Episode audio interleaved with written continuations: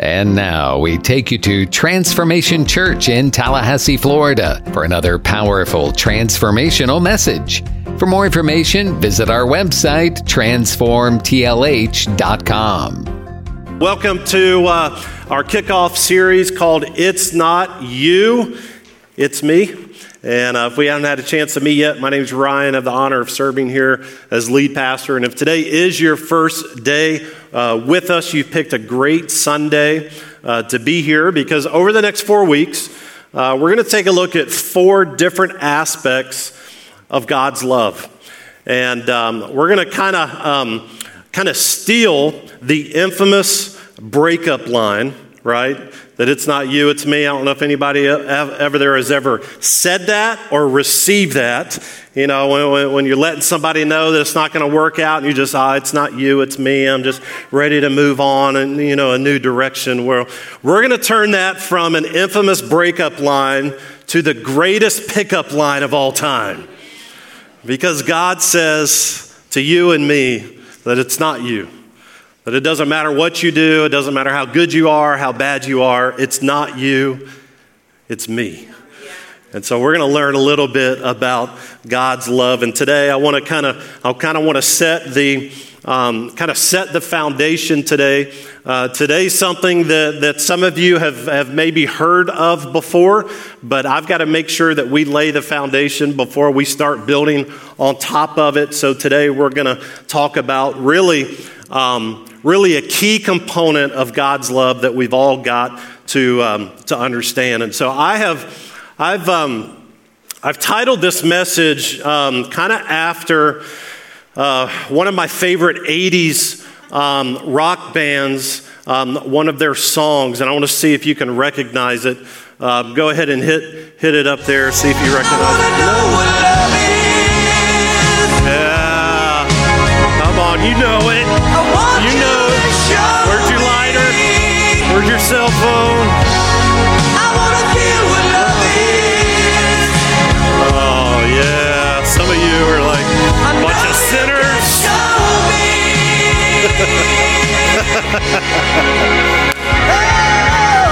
Today, I want to title today's message as we talk about God's love. I want to know what love is. I want to know what love is. Well, let's prepare our hearts for God's word today. Say this out loud with me Father, as I open your word today, speak to me. May I have ears to hear, a heart to receive, and the courage to respond. In Jesus' name, amen. Some of you are still singing that song, you bunch of sinners in church.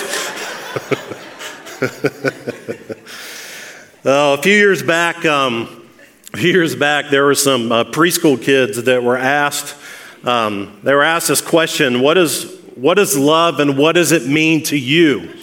And uh, as you can imagine, uh, some preschool students gave some interesting and quite comedic responses, and I want to share a few of them with you today. Uh, Carl, this is what Carl said that love is when a girl puts on perfume and a boy puts on shaving cologne and they go out and they smell each other.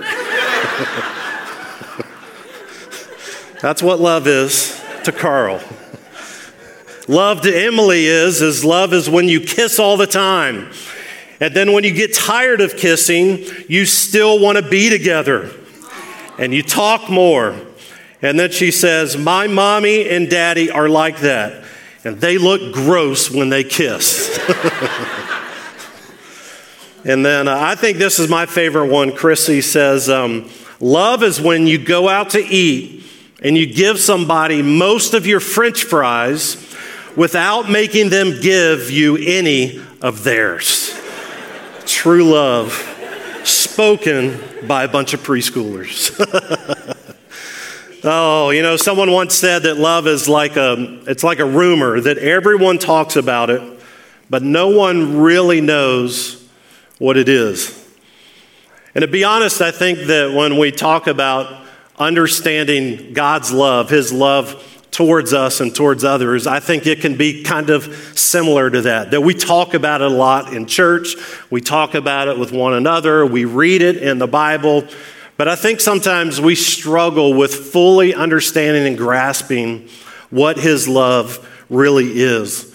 And so, over the next four weeks, it's important that you stick with us. Uh, that if you can't make it, that you're watching online, because every week we're going to kind of build on uh, this understanding of what God's love is. And His love and the way that He loves us is so important for us to understand that it, it, it almost becomes a key that unlocks the potential that you and I have in Christ. And so we're going to go on this journey together.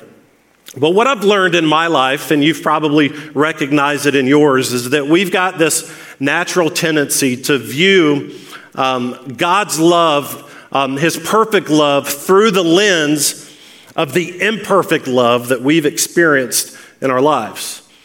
Like maybe like, like you and, and like me, that, that we've been through some difficulty, we've experienced some hurt. Maybe it was an abusive father. Maybe it was a, a, a mother that um, never really seemed to have time for you. She worked so much, and, and, and the things that you longed to get tucked in at bed um, at night before you went to sleep, or, or, or meals at the table together, that, that you don't really have a memory of a lot of those as a kid growing up. Maybe for you, it's a boyfriend or girlfriend that promised that they would love you, and then they left you. Or maybe for some of you here today, maybe it was a babysitter that was, was way more than just a babysitter. Or maybe for you, it was a trusted friend who broke your heart. I'm not sure what the lens is for you that you look and perceive God's love through, but I do know this. I do know that we all have them. I do know that, that we all are on a journey of removing these lenses from, from our view so that we can fully see who God is and how much He truly loves us. You see, the danger of these lenses in our lives when we look through this imperfect lens of, of love, the danger is, is that it conditions us to view God's love, and when we hear about God's love, to condition us to view it from the basis of performance or merit. Like, God will love me more if I work harder, uh, if I read the Bible more, or if I pray more. Or we build this kind of merit like the better person I am, the more that God might love me. And that's dangerous because what happens is, is we end up thinking that God loves us in proportion of the good things that we do or the bad things that we do. And so we develop this mindset of the better I am, the more God loves, the worse I am, the less God loves. And the reason why this is dangerous when it comes to our relationship with God is because eventually that kind of thinking leads to this idea that every bad and painful season that we experience in life is because God is punishing us for something that we've done wrong. And as a result, we spend our entire life trying to earn God's love and feeling like we're falling in and out of God's love. And friend, that is a lie from the pit of hell. And I think that's why the Apostle Paul was inspired to write this prayer in Ephesians chapter 3, starting in verse 16. He says, I pray from his glorious, unlimited resources. And somebody needs to hear that phrase, his glorious, unlimited resources. That I don't know what you're walking through. I don't know what the decisions are that you've got to make in the next coming few weeks or months, but our God has unlimited resources.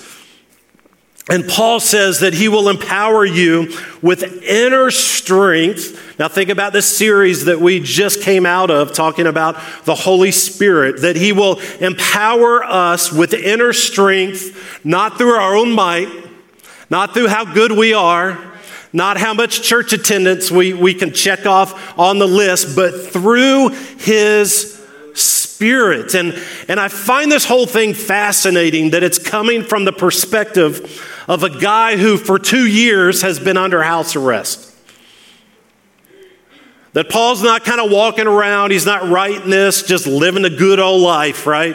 Like experiencing just, just, um, just all the good stuff. That, that, that Paul's under house arrest and he's writing this prayer for you and I.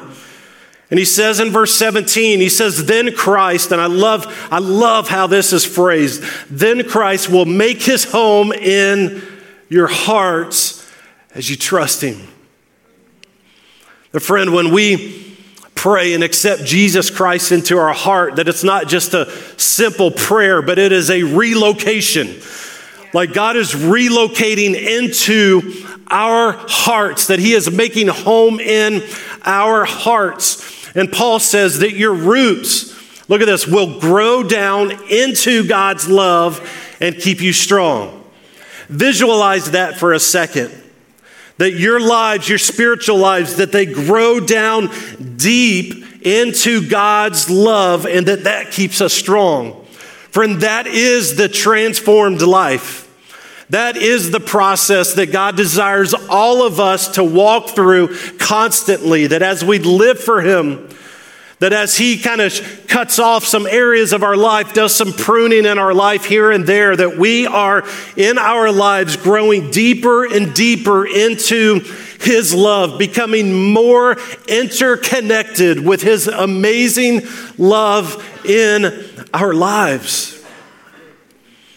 And he says in verse 18, and may you have the power to understand, as all God's people should understand it of how wide and how long and how high and how deep. Like, that's like all the different measurements. All the different measurements that His love is. And may you experience the love of Christ. Paul is like, may you, like, you have to experience the love of Christ. And he says, though it's too great to fully understand. In other words, you and I aren't going to always understand why He continues to love us no matter what we do in our lives, but that should never keep us from experiencing that love, is what Paul is saying here. And the reason why is because when we experience His love, He says, then then, if you got a Bible, like circle that word then. That means that when the thing that happens, and I'm not an English grammar person, so forgive me. There's probably a fancy word for what I'm about to say, but I don't know it. But what then is saying is that when what is said before that begins to happen, then this becomes the result of our lives, that we will be made complete complete with all fullness of life and the power that comes from God. How many want to be made complete in Christ, complete in the fullness of life and power that only comes through Him? Well, if we want that in our lives, then we've got to grow our roots deep into God's love for us. Look at the screens. The more connected we get to God, the more complete our lives become. If you don't get that part, you will spend the rest of your life drifting all over the place. The completeness in life, like for us to become all that God wants us to be, cannot happen apart from digging our roots deep into God's love. We see that in 1 Corinthians 13. We see a list of things, right? And at the end, what does it says? Three, these three things remain faith, hope, and love. And then it says the greatest of these is love. love. Like love, God's love, understanding God's love for you and I becomes the key that unlocks all the potential that you and I have through Christ in our lives. I love to think of it in this way. I love to look at His love for us and the importance of His love for us, almost like a hinge that you get off a door. Right? One, one of these pieces of the hinge goes on a door and one goes on a door frame. Right?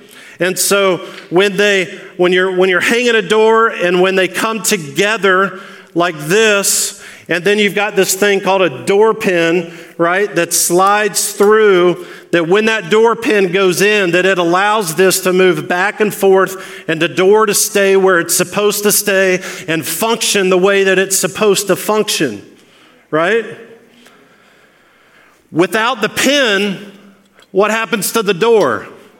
It falls off. It doesn't function the way that it's supposed to function. And friend, our lives with God is exactly like this. That you and I bring a hinge into the relationship, and God brings His hinge into the relationship. And as much as we want to try to align ourselves with God's heart in our life, that we want to say, God, we want all of you in our life. We want to be, I want to be, I want your power to flow through me. I want to be all that you've called and designed me to be. And that's us wanting to align our lives with God. And that's great. Like we talked about that last week that that's what renaming our church is all about. It's not about saying that the history was something that needed changed. It's all about saying that now in this new season, this new chapter that God is writing in the chapter of our church, that we want to align our heart, our church name with God's heart, that it is, it is this. This is the reason why. And in our lives, in our lives, my guess is, is that most of you want your life to look like this, aligned with, with God. But what we discover through His Word is that the door pin, the spiritual door pin in our life, is God's love. And so we can be aligned as much as we want to be aligned, but without God's love in our lives and us digging our roots deeper into His love, then everything in our life seems to fall apart. Everything in our life seems to drift off course, like we were trying to go this direction and we ended up this direction. And what Paul is trying to explain to us that is the foundation of everywhere that we're going in this season is that it's one thing to want to align your life with God, but it's a whole nother thing to grow your roots deep into His love and allow His love to be the door pin that allows our lives to function the way that they were designed to function. And maybe there's some of you here today, and you've been wondering, like, well, like, I've been trying to do church. I've been trying to read the Bible. I've been trying to pray. I joined a, a small group the last few semesters. Like I'm trying to get things in alignment in my life, in alignment with what God wants, but things are still seem to be falling apart. And my question is, is are you digging your roots, your spiritual roots into God's love?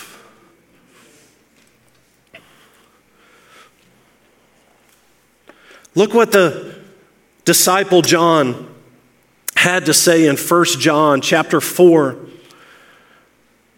in verse 7 and 8. He says, he says, Dear friends, let us continue to love one another. For love comes from God. It's not something that we can generate on our own. We become a conduit that as we dig our roots, into God's love, His love begins to flow through us to other people. That's the way that we're able to love people that we don't want to love. I know you got them. I got them in my life. Like people that have hurt us in the past, people that have done us wrong in the past, and we hear this idea from Scripture that we're supposed to love all people. It doesn't mean we got to like them, but we got to love them, right? And how do we do that? Not with our own ability.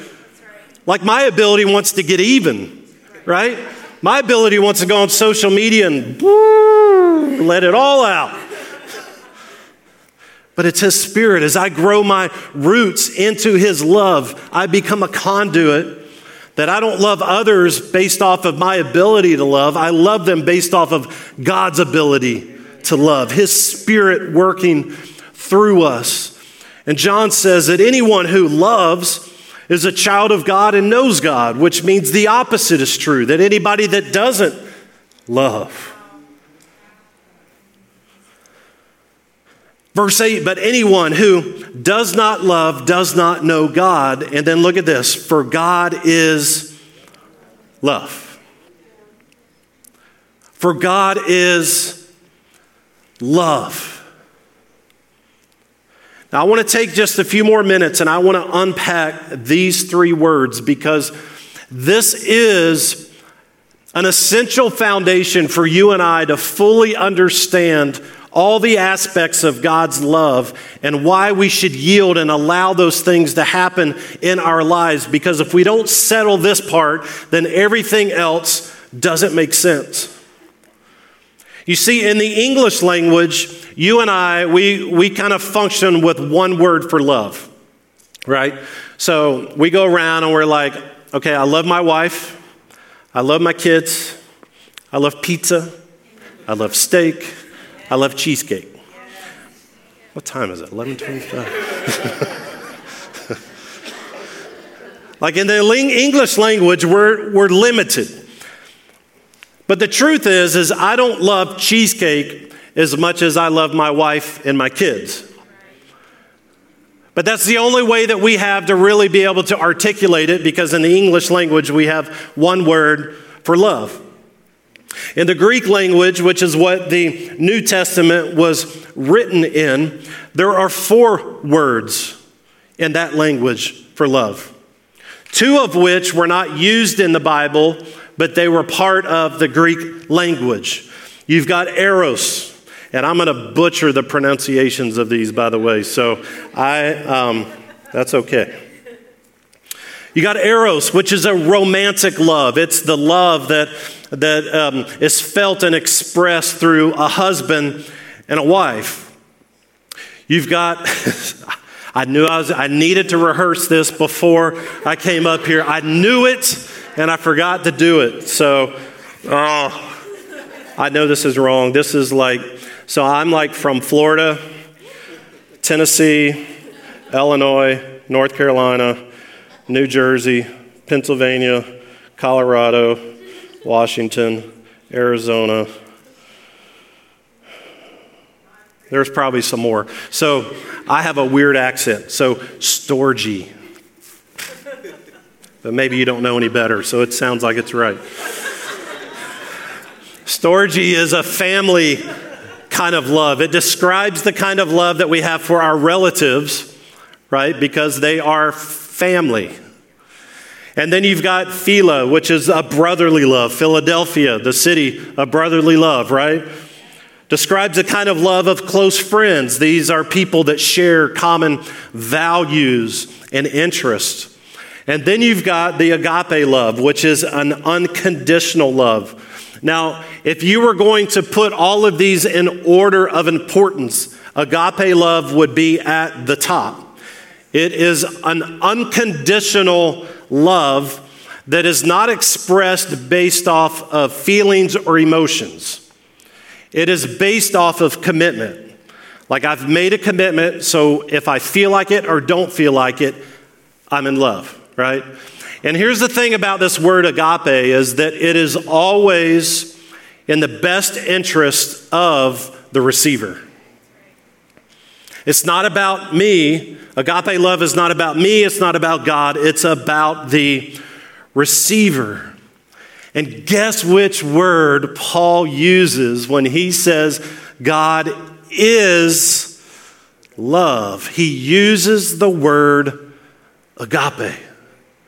And the reason why this is so important for us to um, settle in our hearts as we move forward is because it helps us understand that everything that happens in our life, that God allows in our life, comes from a position of love and a position of wanting our best interest. Everything.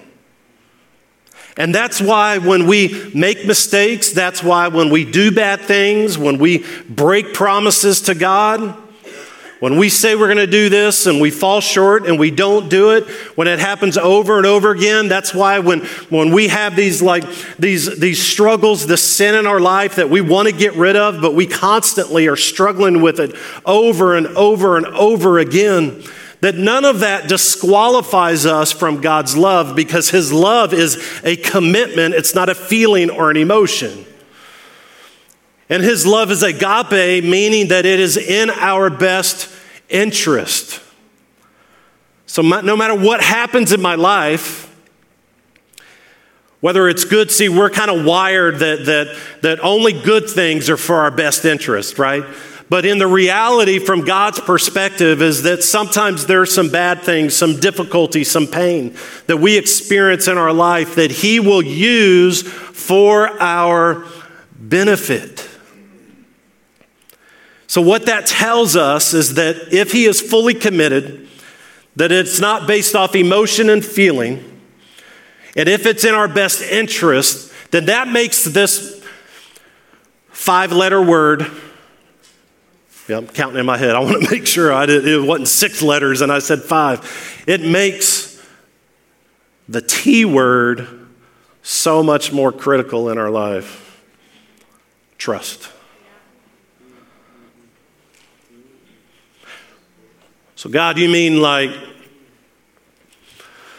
when I pray that you would intervene and I wouldn't lose my house and I lost my house anyway? Like I can trust that in the end, that's going to be for my good? Like, God, when I prayed for my spouse. And I was hopeful and expecting you to restore a marriage and it didn't work out. Are you saying that I can trust that somehow, some way, you're going to work that out ultimately at the end of the day for my good? Or God, because my life got wrecked financially and put all this money that I was planning on using for retirement into the stock market and everything tanked and now it's all gone. That at the end of the day, like I can trust in you that as long as I am digging my roots into your love, that you're going to work that out for my good. Like it gives that word trust a whole new like like meaning. Like like maybe my job isn't to try to figure it out or to get it right all the time. Maybe my job is to grow my roots deeper in God's love and trust Him that the journey that He has me on and the good times and the bad times, that He's going to use that ultimately for my good because He is agape. And it's unconditional. It's a commitment despite feeling or emotion for my benefit in the long run. And then what I think is really cool about what John says is, is then he uses this two letter word is, like God is love. Now, like I said earlier, I didn't do all that well in English class, but I know that there is a huge difference between God loves and God is love. Like he didn't say that God loves, which that would make sense because we would naturally say that God loves people, but he didn't say God loves. He said God is love. And I see this, this difference between the two that if God would have said, or if John would have said, God loves, then it would imply an action. It'd be an action. It would be something that, that could change based off of what we did or what we didn't do. But John actually says that God is love. Like maybe what Paul said about not fully understanding, like maybe that's like starting to come into focus now. Like God is agape, like He is love, which that means that it implies an identity, right? And if that is God's identity of love, this unconditional, committed, despite feeling or emotion, for ultimately for our best interest, if that is his identity, then what do we know about identity? It doesn't change. That it doesn't change. And this is huge because John uses these three words, and what he's saying is that it's metaphysically impossible for God to change his mind regarding his love for you because it's who he is, not what he does. That it's who he is, not what he does. Church, this is a game changer in our lives as we walk this journey with Christ. Because what we discover is, is that love isn't something God does, but it's who he is. And if you don't get that, the rest of these weeks in this message series are not going to make sense. Because we've got to understand that it is who God is, not just something that He does. And when we settle that in our heart, that we can rest in the fact that God is going to love us exactly the same. No more, no less, no matter how many mistakes we may make, no matter how many promises we may break, church, that is the good news of the gospel of Jesus Christ. Amen? Amen. And maybe, just maybe that's why the Apostle Paul, a man who had been beaten and imprisoned and robbed and almost drowned and abandoned by his friends and falsely accused and had multiple near death experiences, felt so impressed to write these words in Ephesians 3:18 and may you have the power to understand. That word understand means to take hold of something and to make it your own. Like he says, may you have the power to understand, as all God's people should, like we all need to understand this reality of how wide and how long and how high and how deep his love is. And Paul says, May you experience the love of Christ, though it's too great to understand fully, because then, and only then, you will be made complete with all the fullness of life and power that comes from God.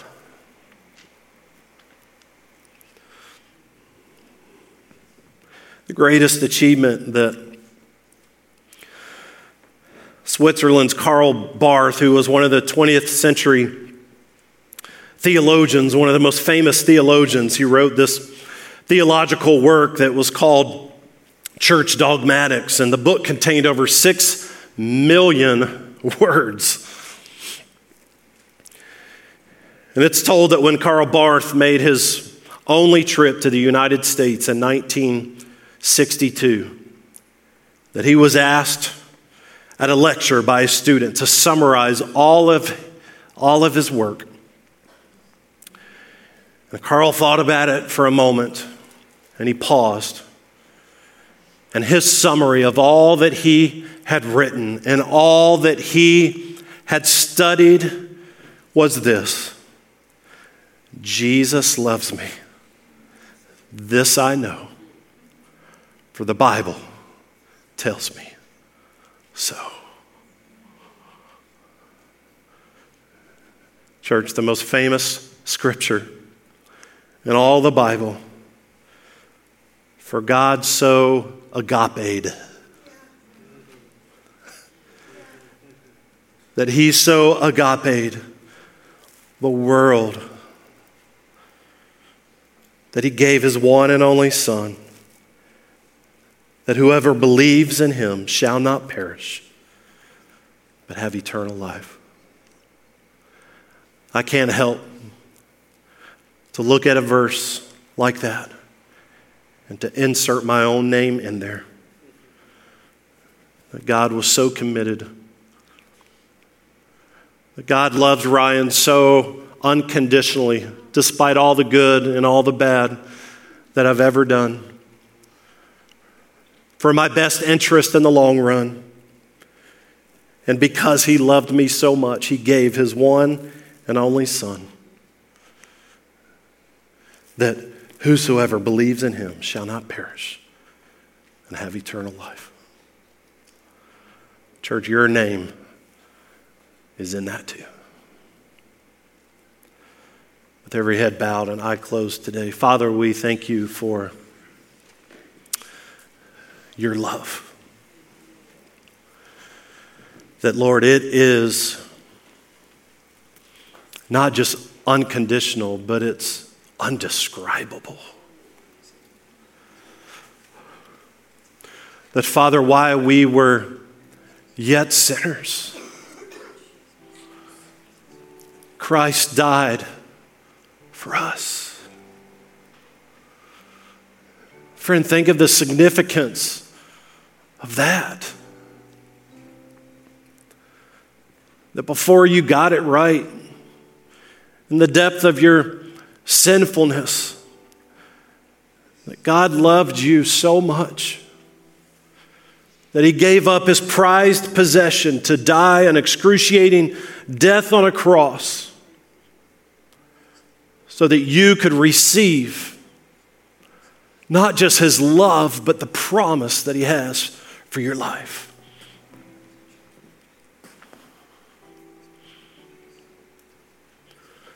With every head bowed and eye closed, maybe you're here today and you've never experienced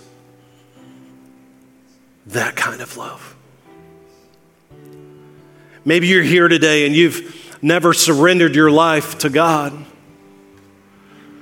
But you know about Him, you've been around Him, but you've never really anchored your spiritual life to His love. If that's you today, I want to lead you in a prayer that begins the transformational process in your life with every head bowed and eye closed, if that's you today, I want you to take just a moment. I want you to slip up your hand just for a second and then you can put it back down. You are, you are making a decision between you and God that today I want to receive this free gift of your love through salvation. Friend, it is the starting point. It is the starting point of experiencing all that God has for your life, to fully surrender your life to Him. For those of you that raise your hand, I want you to repeat this prayer with me. And, church family, say it with us out loud Jesus, thank you for dying for my sins. Forgive me for living life my way. Today, I choose to receive your love, to surrender my life. Come live inside of me and change me into the person you want me to be. In Jesus' name. Amen. We pray right now that God uses this message to plant good eternal seeds deep into your soul. For more information, visit our website, transformtlh.com. Transformation Church is all about helping you to connect with God, grow in Christ, and serve the church and the world. And we're here for you, working to help draw people from impossible situations into a loving and friendly circle of hope. We invite you to join us for any of our services, Sunday mornings at 10:30 and Wednesday evenings at 7. We're located at 2300 Old Bainbridge Road in Tallahassee. We have fantastic programs for kids and youth and small groups to make deeper connections. And we pray that God blesses you richly and abundantly as you continue to seek Him first in all of your life.